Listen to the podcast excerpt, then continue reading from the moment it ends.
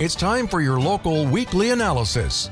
SLO County Public Policy and the Law with your host, Stu Jenkins. The Union forever, hurrah, boys, hurrah. Down with the traitor,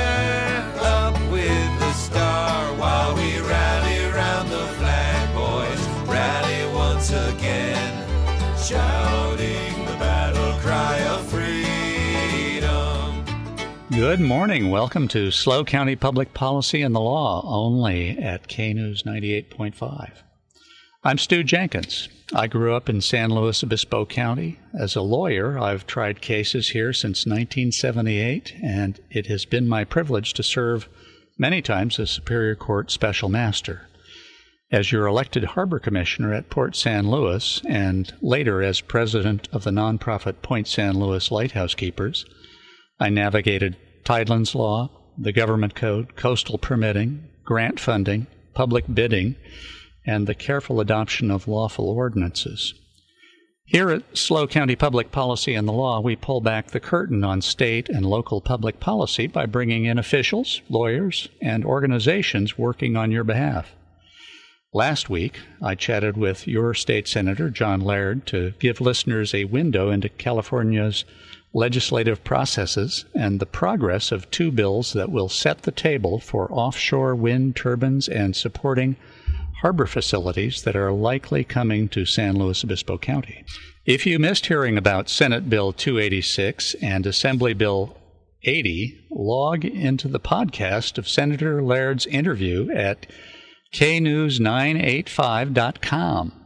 Just click on the SLO County Public Policy and the Law tab and scroll down to the latest podcasts. Today, the leaders of the San Luis Obispo County Builders Exchange, Cordelia Perry, tells us about the tension between expanded state housing policies and local government resistance that impedes local building contractors constructing houses and apartments, commercial buildings, parks, water treatment plants, and government facilities. In our second hour, SLO County Public Policy and the Law explores a unique partnership between the Paso Robles REC Foundation and the city to provide recreational facilities and services. Right now, though, I want to talk about the history and importance to our community of the San Luis Obispo County Builders Exchange. The Builders Exchange shows how private businesses, by banding together, can number one, gain in, insight into what and how complex local government agencies work. And number two, share information and resources to help all of them succeed in their developments by navigating competing agencies that frequently are at odds with each other. So, it is my distinct pleasure to introduce our listeners to the executive director of the SLO County Builders Exchange, Ms. Cordelia Perry. Welcome to the show, Cordelia. Thank you, Stu. My pleasure to be here. Well, and and Cordelia just told me that this is the first time she's been on radio, so we're gonna we're gonna treat her kindly. Thank you. Um, I, I think you know for our listeners, uh, they're going to want to look up the San SLO County Builders Exchange. Do you have a website? We do. You would go to www.slocbe.com. Charlie Baker Edward. It's our acronym for SLO County Contractors Build, or excuse me, yes, SLO County Builders Exchange. There we go. And uh, is there a phone number, Cordelia? Uh, 805 543 7330. And as my members, they actually have the privilege of my cell phone, which I will not give out over the radio. But Oh. members are able to have my cell. All right. Well, now, um, Cordelia, uh, the SLO County Builders Exchange, uh, just exactly what is it? We are a 501c6 nonprofit trades association. So we are a brick and mortar plan room for the local licensed contractor. We don't have plans so much in the plan room anymore because everything has gone digital, but we still print them. We do have some sets still in there that you can access and to flip paper until you bleed. And and we, There's a lot of cut fingers, I There, guess. there used to be, yes. Um, now it's more educational for us. Classes that we put on, um, helping them stay compliant. There are lots of little laws that they have to adhere to.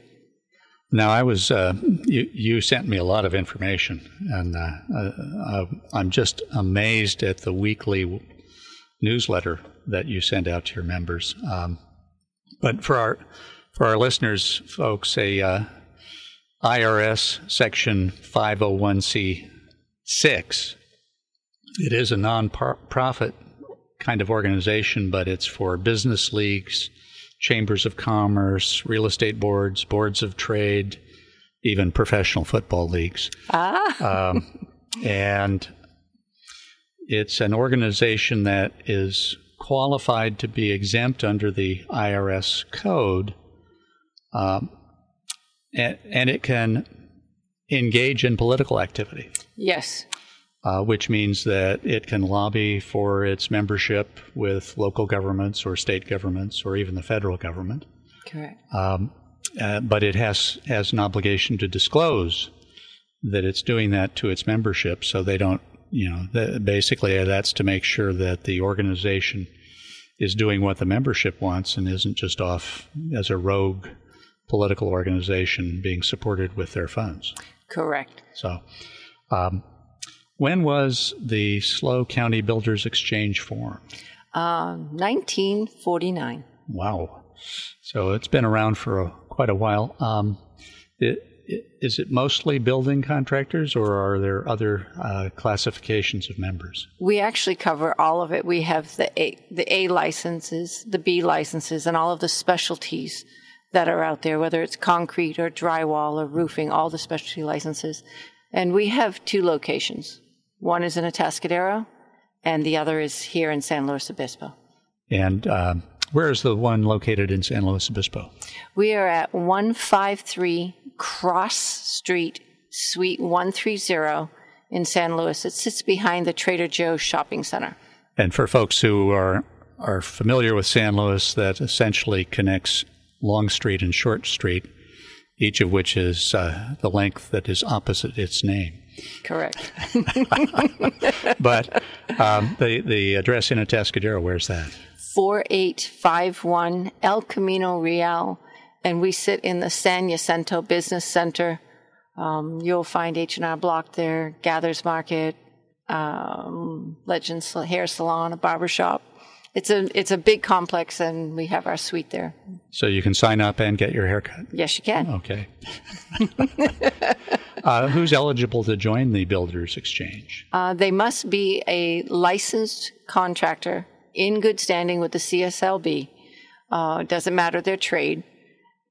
Have local contractors, and then we have affiliate members, which are out of the area. We have some builders that will come in, and they, you know, come do projects on Cal Poly, but they'll still join the Builders Exchange, so to support us, as well as our vendors slash suppliers. But they must contribute to the construction industry. Okay. Okay. And uh, I was impressed with the services that you provide your membership. Um, you've got classes in all kinds of things that are useful for a business and particularly a construction business. Can you Correct. talk about the classes that are available now? So we right now we're getting ready to do a prevailing wage slash certified payroll. That is for the contractors that uh, wish to do public works, and a lot of our projects are public works, but we also have private projects. So this makes sure you understand the classifications when you're getting ready to bid on a prevailing wage project. We teach you how to um, do your certified payroll because everything is now digitally and online. And um, we make sure as you're going through the class that you understand that you must get your contractor's number uh, from the DIR. So does that mean that the contractor has to report digitally the wages they're paying to the government agency who gives them the contract? Correct. So as well, yes, and it's the we have to submit the certain the payroll of anyone that's on that project, and that goes to the government agency that has been awarded the contract. or that is awarding awarding the, con- contract. Yes, Yeah, sorry yeah, about that. That's all right. Um, and I, I was, what what classes are available right now? Uh, tomorrow, we're actually doing a CPR certification class. It's uh, first aid and medic. Uh, it's a two year program, um, and we have them in the office. It's hands on, it's about a four hour class and focuses strictly on construction. It's and you carry your certificate, and we let you know when it's getting ready to expire and do it Yeah. all over again. Are there other classes that you give through the year? We do. We have forklift certification. We have an RRP certification, which is renovation, repair, and painting. Um, that is actually a requirement of the EPA, and it pertains to anyone doing construction on a pre 1978 building, generally residential. And fines are staggering uh, if you don't do deal with the lead properly, and they start at $37,000. So you come in hands on, and we show you how to, to secure a site. We have sexual harassment on a regular basis, training that is. how, how not to how, not, to get into that? How not to get into that. We also uh, do um, QSP and QSD classes, which is for the SWPPP program. And then uh, we do construction collections, which covers everything from your California preliminary notice to your mechanics liens, your releases, um, what can and cannot happen when you're filing a mechanics liens, notices of completion right from the start to the finish of a project, and hopefully you don't ever have to file a mechanics lien, but you at least learn how to do it properly. And, and a lot of our listeners may not know what a mechanics lien is, Cordelia. Can you uh, tell us about that? So a mechanics lien is for a contractor to file on an owner, whether it's your home having construction or a commercial project. And it's when you file, it's where the dirt is, is how we. So if you're in Santa Barbara County and you needed to file, that's where you file. If your project is in San Luis, that's where you file. And it has to be recorded. So there is a process, and what happens, it, it unfortunately happens when there is a dispute in the construction project and now monies are not being paid. And um, everything has been met according to the contractor, and unfortunately, it becomes a dispute. A mechanics lien is filed um, so that they can secure their funds. And when it comes to um, It's, it's kind of like a trust deed for the for the cost of the construction. Yes, Is that right? Correct. And, and that way, uh, if the uh, person or entity that uh, let the contract tries to sell the the land and the structure, uh, that there has to be money set aside to pay the lien, Correct. and uh, folks can go to court and decide, and the court's going to ultimately decide if the lien is owed, and if it is, it has to be paid. Yes. Yep. Okay. And and these get recorded at the county recorder's at office. the county recorder's office there, and I go every Tuesday morning to find out if any mechanics liens have been filed, uh, releases of the mechanic liens, as well as notices of completion, because all of that affects the contractor and their lien rights if there is an issue with a project. And that was one of the things that really impressed me with your weekly newsletter was it had page after page of the liens in this county and I think Santa Barbara County. Mostly this county for that, but permits we cover. How, how many uh, jurisdictions do you collect permits from? Um, 10, 10 cities now, plus the county. so all of the members can see what permits have been issued. Yep. And, uh, from and Monterey to AG, Santa Maria, Pismo, mostly SLO County for the most part, Mm-hmm. but we do stretch out a little. okay. Well, there's there's uh, what seven cities in the county now, I think yes, I think, plus the county. So Plus the that- county. There's eight and then- jurisdictions. and then Monterey, we go into Monterey County and get those permits as well. Wow. That's quite a service, actually, uh, because you know that takes hours of going through records just to get that information, Correct. And your members have access to that on a weekly basis. Yes. Wow. And um, one of the other things I noticed in your weekly newsletter was, uh, you know, it used to be that because I'm I'm a nerd about this. I I read the public notices in the newspaper, uh, and which are getting fewer and fewer. And Correct. Now, if I really want to see them, I go to the New Times because uh, I guess they must charge less. Yes. But um, you know, it's very hard for people to actually see what uh, bid packages are out.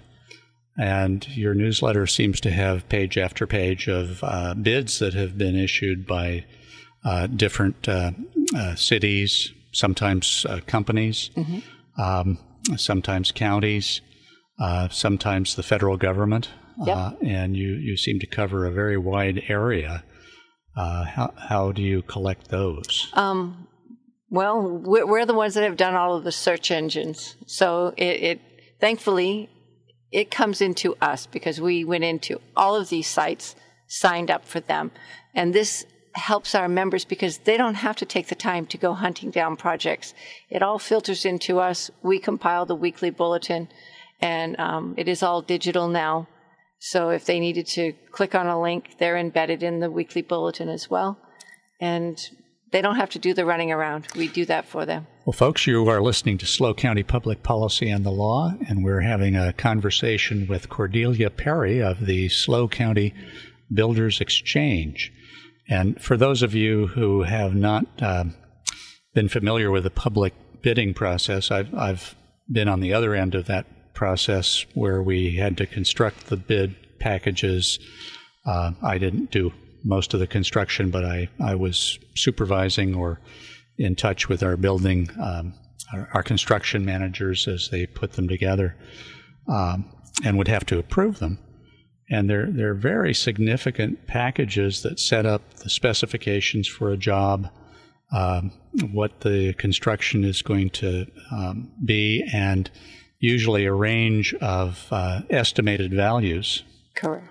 Uh, and of course, then that has to be published so that uh, contractors, without fear or favor, uh, can bid on it and provide uh, their bonding information and uh, what they think they can do the job for. Correct. And of course, if their bid is accepted, they're bound to that that price and all of those uh, all of those specifications. So uh, it's a very significant process for a contractor to analyze that, uh, meet the time deadlines. There's always time deadlines, There is. and if the bid package isn't in the hands of the uh, entity that issued the bid by a certain specific date, with all of the conditions met, well, the contractor's out of luck. They won't even be considered. Correct. So um, th- this is a, a marvelous resource you've got uh, just in this newsletter because it tells uh, contractors what the specifications, the summary of the specifications, the time limits, and how to access the bid package, doesn't it? Yes, it does. Yes. Now, how do how do contractors uh, access those uh, specifications? Do they go specifically to, say, the county of San Luis Obispo or the county of Fresno? No, they come right to us. We have all of it right in our online plan room service. So, as a member, you get your weekly publication.